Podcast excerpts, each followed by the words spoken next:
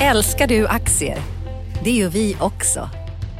Sea Worldwide Asset Management är en av Nordens största oberoende aktiva aktieförvaltare och har samlad kunskap sedan 1986. Ta del av vår kunskap på seaworldwide.se. Bokstaven C, worldwide.se.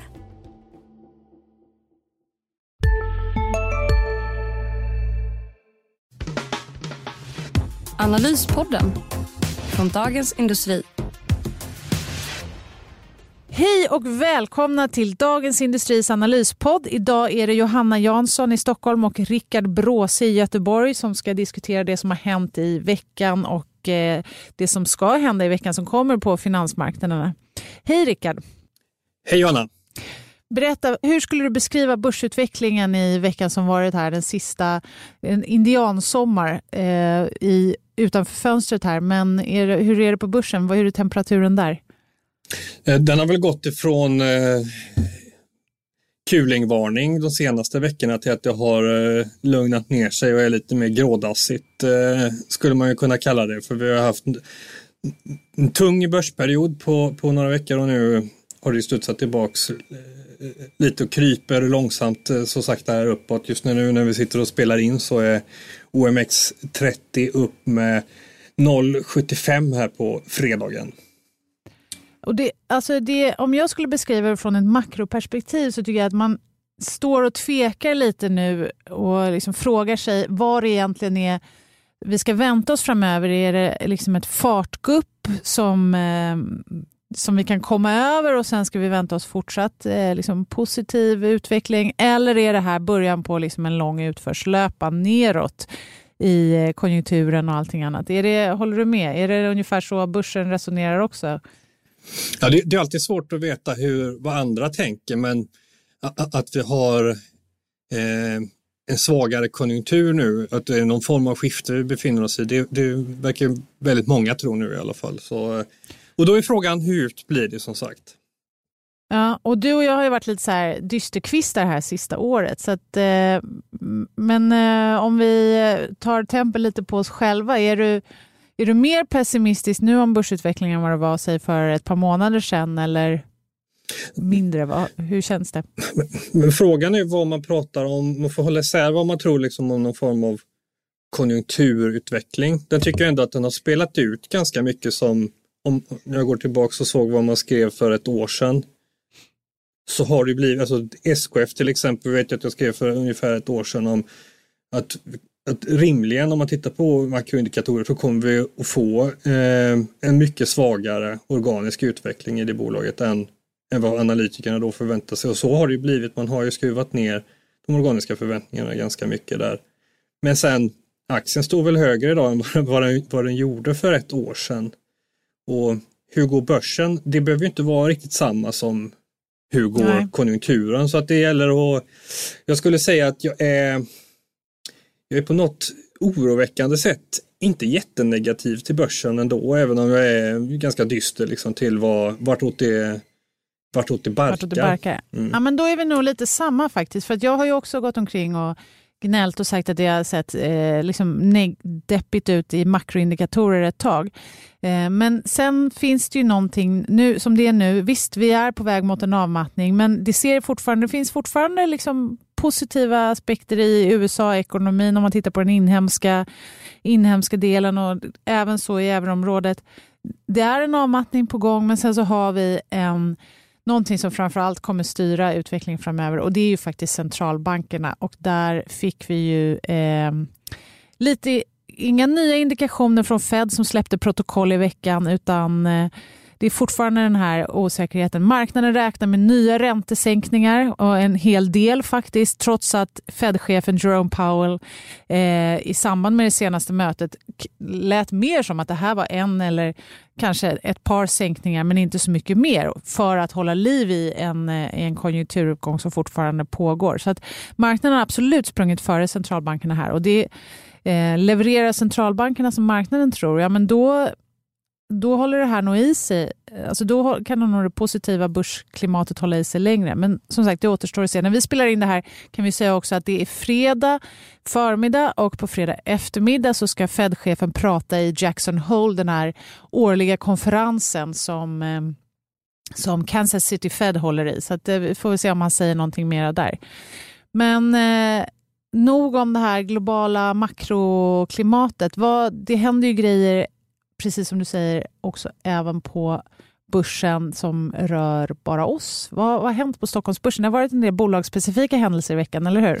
Ja, jag tänkte börja med Norge kanske, där det var ett eh, där eh, Nordic Capital är ett svenskt riskkapitalbolag tillsammans med Sampo, det finska finans, eh, finansbolaget, eh, köpte ut flygbolaget Norwegian ur banken Norwegian Finance som eh, man köpte deras 17,5 procent av aktierna. Det här gör att man får någon form av deja vu till två år sedan när samma två aktörer gick in och köpte in sig i en nischbank i Sverige som heter Nordax.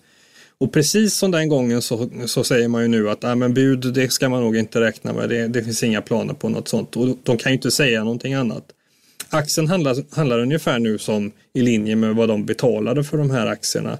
Backar vi bandet till hur det var när de gick in i Nordax, då kom det ett bud efter ett halvår och då kom det i budet mm. ungefär 20 procent över. nu, nu sålde de på, eller köpte på en premie på fem, drygt 15, va? var det så? Eller? Jag vet inte vad premien var exakt, mm. men eh, det var runt 68, det var väl 68 kronor per aktie. 68 tror jag. Och, norska. Och, ja. och, och, och, det är där ungefär aktien handlar. Uh, och visst, det är inte jag kan inte, jag kan inte lämna, lämna några garantier för att liksom historien ska återupprepa sig men uh, det känns ju som, dels så får du ju en skicklig ägare på finansbolag i form av Nordic Capital och Sampo då. Så att uh, om, vi, om vi bara vi tänker att det här är ett bolag som kommer vara kvar på börsen så är det liksom, skulle jag säga, mer värt med, den, med dem som ägare. Men du har den mm. optionen på att du kommer kunna få en premie också för att ett bud är liksom i farans riktning så att säga. Är det, väntar vi på några regel, eh, någon regel, eh, något regelhanterande här eller vad man ska säga? Alltså måste de få något godkännande för, eh, för den här affären? Om det nu skulle bli en affär. Är det något sånt? Ja, i, Sverige var, I Sverige vet jag att där fick de ju invänta godkännande av Finansinspektionen innan de, för där var det aktier som de tog i olika steg också. Jag vet faktiskt inte mm. exakt hur det ser ut i, i, i det här fallet. Um, men om, de redan, om, om, du har de här två aktörerna som inte är främmande för den här sektorn så Ja, det kan ju till och med bli så Nej, att... de är inte främmande. För Sampo har väl de har storshoppat i den här sektorn senaste tiden. Precis som du sa, det här med Nordax och är det, och de, de kan det här. Det ja, du sa ju redan nu att det här skulle vara positivt att ha de här som, som ägare. Är det, ja, det, är det här man ska övervintra, eller vad ska man säga, är det här man ska försöka övervintra den här konjunkturoron som eh, råder på börsen? Jag vet inte, man kan ju aldrig sitta och, och liksom spela på hur man tror att börsen ska gå som helhet utan det gäller ju bara att göra bästa möjliga i varje läge och då är ju det här mm. någonting som jag tycker ser ut som en bra risk-reward i alla fall. Um, Sen så, jag vet inte, rent generellt så känns det inte kanske superlockande att sitta och äga nischbanker eller banker överhuvudtaget om vi ska in i en rejäl lågkonjunktur naturligtvis. Om vi tänker storbankerna i Sverige så mm. har de gått helt fullständigt bedrövligt. Men det har ju varit mm. drivet av eh, minusräntor och Precis, och, böter. Och, ja, precis. Det, har ju, det har ju varit en regelefterlevnadsfrågetecken och mm. till och med då vd som kanske inte riktigt har eh, sagt det de har känt till om sina förehavanden vad gäller eh, penningtvätt och annat. Men vi har ju, och de ser ju jättebilliga ut på multiplar då, storbankerna i Sverige. Men ska du köpa dem nu då och det brukar kunna, när du får en recovery på, på banker brukar det gå fort och det, ju, ser ju ut som en fin möjlighet om man är värdeinvesterare när du kan köpa saker, när du kan köpa liksom banker under eget kapital nu. Men ska ja. du göra det i ett läge när du ser att konjunkturen viker, att rimligen så borde det komma kreditförluster också. Ska du köpa innan kreditförlusterna kommer igång? Det brukar ju vara så att man ska köpa banker när du har ett, när du börjar att göra nyckeltal som räknar bort kreditförluster och sådär. Alltså lite senare i cykeln än vad vi ja. ser ut att vara nu. Ja, men spännande då. Men ändå det här tycker du, just när det gäller eh, Sampos och eh, eh, Nordic Capitals köp i Norwegian Finans så ser det intressant ut tycker du? Det tycker jag att det gör. Ja. Eh, en annan grej som har hänt i veckan som eh, du har skrivit lite om är Catena Media, eller hur? Jag har väl inte skrivit lite om Catena Media jag skulle säga i förhållande till börsvärde så är det nog ganska, många, det är ganska hög kvot där mellan... Börsvärdes eh, in, justerat väldigt mycket. Ja. ja. det har jag gjort genom åren och det här var ju någonting som eh, en affärs, ett upplägg som var väldigt skeptisk till. Eh, Berätta lite om bolag, alltså, det, det kanske de som till, till och med inte ens känner till det. Berätta. Ja, så kan det ju vara. Eh, det var ett bolag som kom till First North först för tre och ett halvt år sedan, eller början på 2016 var det nog. Eh, som lite ny typ av bolag som eh, tjänar pengar på att driva trafik till kasino och spelsajter helt enkelt. Som en digital kasinoinkastare skulle man kunna säga som då helt enkelt får betalt för att de eh, genererar användare och spelare då till spelbolag. De drevs stenhårt av, de hade en stenhård förvärvsagenda där de bara köpte och köpte och köpte bolag. Eh, de eh, smusslade med mer traditionella nyckeltal som organisk tillväxt var någonting som de inte brydde sig om att redovisa alls. Och det var liksom svårt att hänga med på, svårt, vad har det för liksom kvalitet när du köper så här. Men det var, det, det var lätt att fatta misstänksamhet när du köper så mycket på så kort tid. Och det har ju visat sig att det, att det här, många av de här förvärven de gjorde har ju varit långt mer katastrofala än vad man hade liksom kunnat föreställa sig. Det är nästan i vissa fall så är det som att de har tagit pengar och bara kastat dem i sjön. Och vad som händer när du gör förvärv och där du kastar pengarna i sjön det är att du liksom, den där vinsten som du säger att du köper den går upp i rök och det som finns kvar är de immateriella tillgångarna som du drar på i balansräkningen och skulderna som du drar på i balansräkningen. Så nu har vi haft um, en period när, när de inte har kunnat köpa någonting längre för pengarna helt enkelt. De har slagit i taket i kovenanten och, och, och, och, och dragit allt på obligationer. Så nu har de inte köpt på några kvartal. Och då börjar den underliggande verksamheten nu visa igenom. Och det att har, falna då? Mm. Ja, och det har inte gått så bra. Helt enkelt, så att nu är aktien nere på eh, samma nivå som den var första stängningsdagen när den började handlas. Så rapporten nu var ju, den var inte bara dålig, den var riktigt, riktigt usel. Dessutom gick en av grundarna ut här i veckan och, och sålde hela klabbet han hade kvar och hänvisade då till att han eh, ja, vad var det han nu sa, att det var ett nytt kapitel i livet och att eh, han eh, trodde att det fanns mer att hämta i aktien men att han ändå sålde för att ge någon annan möjlighet att få göra en bra affär vilket ju eh, det var ju snällt. Det var ju väldigt snällt men när folk är snälla, alltså är, är det någonting man vet i på börsen så är det att alla är där för, av en anledning och det är att tjäna pengar och inte att någon annan ska tjäna pengar. Liksom. Så att eh, antingen eh, ljuger du eller så är du på fel plats. Dessutom så sa han att han redan hade gott om kapital så att det verkar inte som att det var någon nödförsäljning precis. Eh, så att det fortsätter att komma frågetecken där. Men samtidigt så ska man ju veta att hela den här sektorn är ju under Sista dagarna nu på vårens stora season sale. Passa på att göra sommarfint hemma, både inne och ute. Och fynda till fantastiska priser. Måndagen den 6 maj avslutar vi med Kvällsöppet i 21. Välkommen till Mio. Hej, Synoptik här. Visste du att solens UV-strålar kan vara skadliga och åldra dina ögon i förtid? Kom in till oss så hjälper vi dig att hitta rätt solglasögon som skyddar dina ögon. Välkommen till Synoptik. En väldig press. Du har liksom haft vet du, nya reglering Vet du, ja, nya regler. Nya regler som, nya, eh, mm. som har stökat till det ordentligt för dem så att det är ju praktiskt taget inget eh, spel, bolag i den här sektorn som har klarat sig och det är ett negativt tolkningsföreträde. Å andra sidan så händer det intressanta saker när USA öppnas upp. Eh, där har Catena Media bland annat positionerat sig väl så att det ska bli mycket intressant att fortsätta följa den här aktien och hur det kommer spela ut för dem under andra halvåret. Det gäller ju att det börjar att vända lite. Anar jag en viss eh, optimism här kring eftersom de är så nedtryckta i skorna, eller? Mm, det, man kan väl säga att det är svårt att pricka botten. Men ja. att jag är inte helt säker på att det här... Eh, det, det, skulle inte vara första gången ett bolag tvingas göra en omställning efter att du haft en ledning som har gjort vansinnesförvärv, håsat upp aktiekursen och sen att det kraschar och sen så kommer den här reseten med någon som när man ändå då ser med nyktra ögon på det och inser vad man måste göra för att få ordning på, på det. Så jag tror att det finns eh, det finns, för chans, det finns chanser till revansch här. Eh, eh, det ska man nog inte döma ut. Eh, även om det ju ser för, för tillfället riktigt mörkt ut. Och aktien kan ju säkert fortsätta ner ytterligare. Kommer nästa kvartal in dåligt också då kommer ju eh, nyemissionsvarningsklockorna börja ringa och det kommer att eh, stöka till det med, med, med aktien som nu står i 40 kronor ungefär. Då kan du nog se eh, nya bottenrekord i den också. Men som sagt, ja. det är också... Inget för en riskaverse helt enkelt.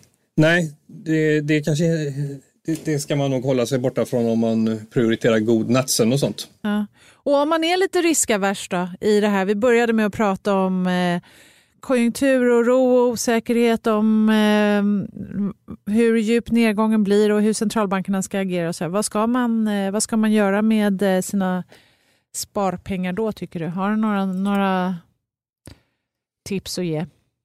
Ja, det är svårt. Ah, defensiva bolag har ju antingen spurtat iväg och blivit jättedyra.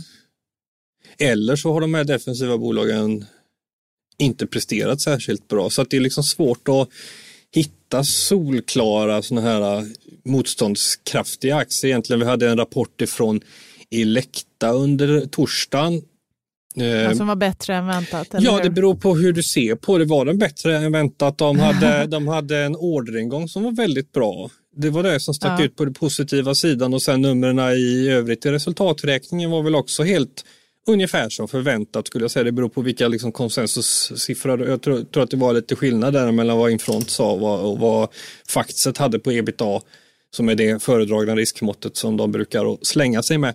Men bläddrade du fram där två sidor från resultaträkningen så hade du helt plötsligt en, en kassaflödesanalys som var illröd va? och he, hela fjolårets kassaflöde i princip hade du ett minustecken framför nu istället. Så aktien var ju upp och sen så stängde den ganska mycket ner när eh, amerikanerna vaknade där på eftermiddagen. Men det är ändå en intressant aktie. Jag tror att det är för tidigt att döma ut Elekta. Och hela den sektorn, alltså medtech-sektorn, den har ju brutala, eh, brutalt hög värdering på många håll och kanter. Så att liksom, i förhållande till det så ser den här ganska intressant ut eh, i förhållande till om du tror att medtech ska ner på jorden igen så kanske den inte ser så eh, intressant ut. Men, Men, allt det här när, när det gäller värderingar, i veckan så skrev vår kollega Agneta Jönsson, och hon, eh, det finns även andra som har varit inne på samma tema, att ja, men ska vi räkna med de här låga räntorna länge så jag menar, då ska ju värderingarna räknas om, eller hur? Men ska de det? Ja, om du ska ha, om precis, du ska ha låga, det? Om du ska ha låga räntor så är det för att du har liksom låg progression på liksom vad världen är på väg. Exakt, så då, ska du, då, är det inte bara, då är det inte bara räntekomponenten i P talet som ska räknas om utan även E, E-komponenten, alltså intjäningen. Är det så du menar? Ja, mm. exakt det jag menar. Så att jag tror att man ska akta sig som aktiemänniska och sitta och skratta åt uh, obligationsgänget för att de liksom, köper minus, uh, minusräntor. För vad gör du själv då? Det känns som att om, de där, om den där obligationsmarknaden faktiskt har rätt då kommer du kanske inte få den där vinsttillväxten som du hade räknat med och då kanske du inte har köpt på P 15 eller P 20 utan på ett betydligt högre P-tal redan som det är. Ja. Och sen ska man veta, det är skillnad på vad man får låna om man är kreti eller pleti. Nu får eh, kreditvärdiga stater få betalt för att låna. Det finns även vissa företag som kan låna till minusränta. Eh, och tror man att inflationen ska ta fart så blir det realt sett ännu mera betalt för att låna. Men eh, då så har man i alla fall garanterat en del av pengarna tillbaka. Så att, tror man då att eh, det finns risk att förlora ännu mer, då är det, men det beror på hur riskavers man är helt enkelt. Och Sen ska man också veta att när det gäller obligationsmarknaden så beror det väldigt mycket, det är inte så att de här räntemänniskorna bara ger bort sina pengar utan investerar du i en annan valuta så kan du faktiskt få några procent ändå.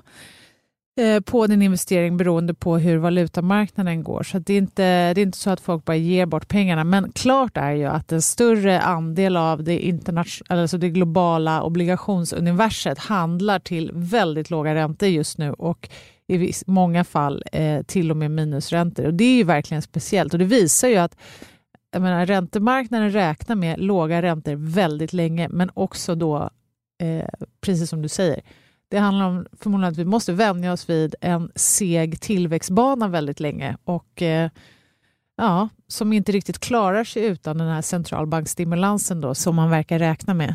Det är eh, scenariot som man kan läsa ut just nu. Men eh, ja, precis. Nej, jag, jag håller med dig. Man kan inte bara ta för givet att man ska skriva upp eh, multiplarna med, med räntekomponenten om man inte funderar på varför den räntekomponenten är låg. Och det är precis som du säger, det är ju för att eh, tillväxtförväntningarna bör skruvas ner också. Om vi blickar framåt till eh, nästa vecka, vad säger du om det? Ja du, det, det fortsätter väl eh, att vara makro som dominerar gissar jag. Eh, de sista, ja, ma ja, precis. De, makro, men kanske egentligen mer än makro. För att jag menar, det, eller så här, hur centralbankerna ska agera på makro, det är lite läskigt, är det inte det? Att det, det är inte bara fundamenta här, utan det är att man vill veta, igen, det är egentligen det enda man vill veta är hur Fed ska agera när de har möte 17-18 september. Håller du med mig? Ja, det, det har blivit ett, som ett dåligt förhållande mellan marknaden och Fed, att, att liksom de tittar bara på varandra och gör som Alltså de bygger på varandras förväntningar på något sätt som blir som Precis. en negativ uh, rundgång. Um, ja och att... alla, som, alla som har levt i någon typ av förhållande med kompisar, föräldrar, barn eh, respektive vet att det här med kommunikation är riktigt svårt. Om man hela tiden ska agera på det man tror att någon annan vill att man ska göra så är det lätt, blir det rätt rörigt. Och, eh, det är mycket enklare att säga klart och tydligt vad man tror och sen agera på det så, får, så, så kan alla anpassa sig. Och Fed har nog varit lite Alltså man brukar ofta, tycker jag, man hör svenska kommentatorer i olika sammanhang säga att Fed alltid är så bra på kommunikation. Under Janet Yellen så var de väldigt tydliga med hur de skulle gå framåt. och så här. Alltså under de senaste, då, under Jerome Powell, jag tycker att det har varit många lappkast liksom, från stadiga höjningar då under hösten 2018 till eh, ett Eh, en helomvändning då i början på 2019 och sen så nu om man läser det protokollet då som vi var inne på som kom här i veckan så finns det inte särskilt mycket ledtrådar till hur de ska agera framöver. Eh, och eh, då ska man ändå veta att räntemarknaden då prisar in ytterligare flera sänkningar.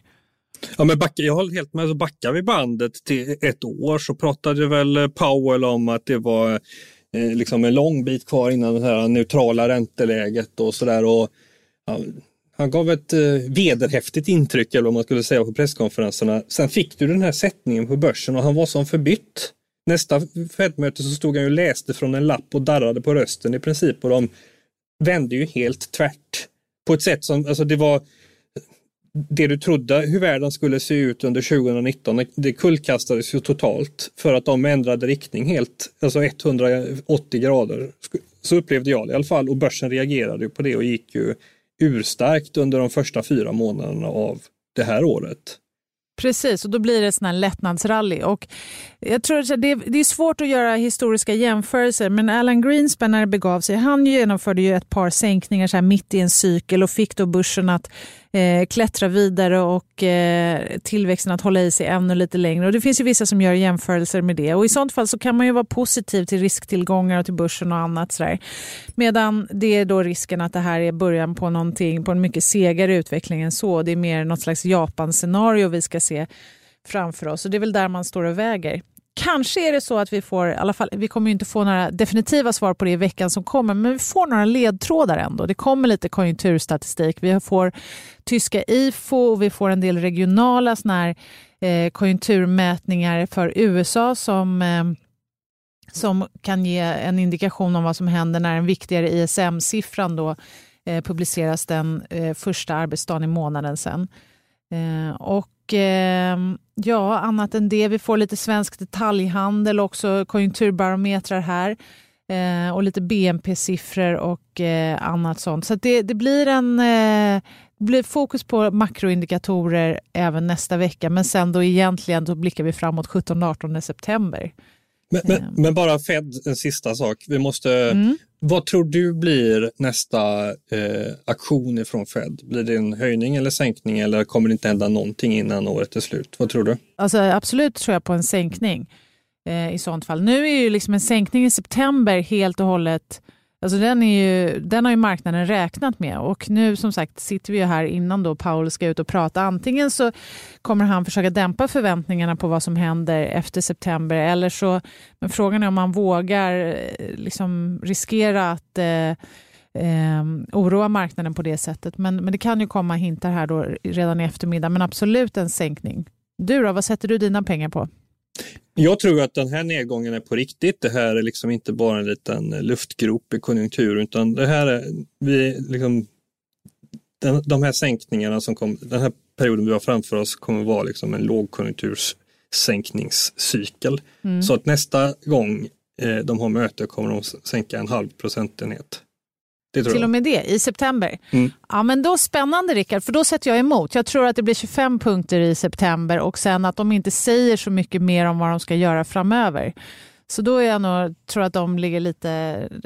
Ja, vi, vi slår vad om det helt enkelt. Mm. Och så får vi höras där efter den 18 september, får vi se vem som får rätt. 50 punkter från Fed eller bara inom situationstecken 25. Mm. ja, och så ser vi hur långt det räcker för börsen då. För att, vi får ju hoppas att det kommer ett litet eh, lättnadsrally här nu under närmsta ja. månaden igen. Så, så får ja, vi se. Det blir nog temporärt hur som helst. Men, men kanske ett litet temporärt lättnadsrally. Mm. Där har vi det. Ja, spännande. Ja. Vad kul, men eh, innan dess så, så blickar vi framåt mot, mot eh, Paul här i Jackson Hole och eh, önskar alla därefter en trevlig helg. Trevlig helg. Analyspodden från Dagens Industri. Programmet redigerades av Umami Produktion. Ansvarig utgivare Peter Fellman.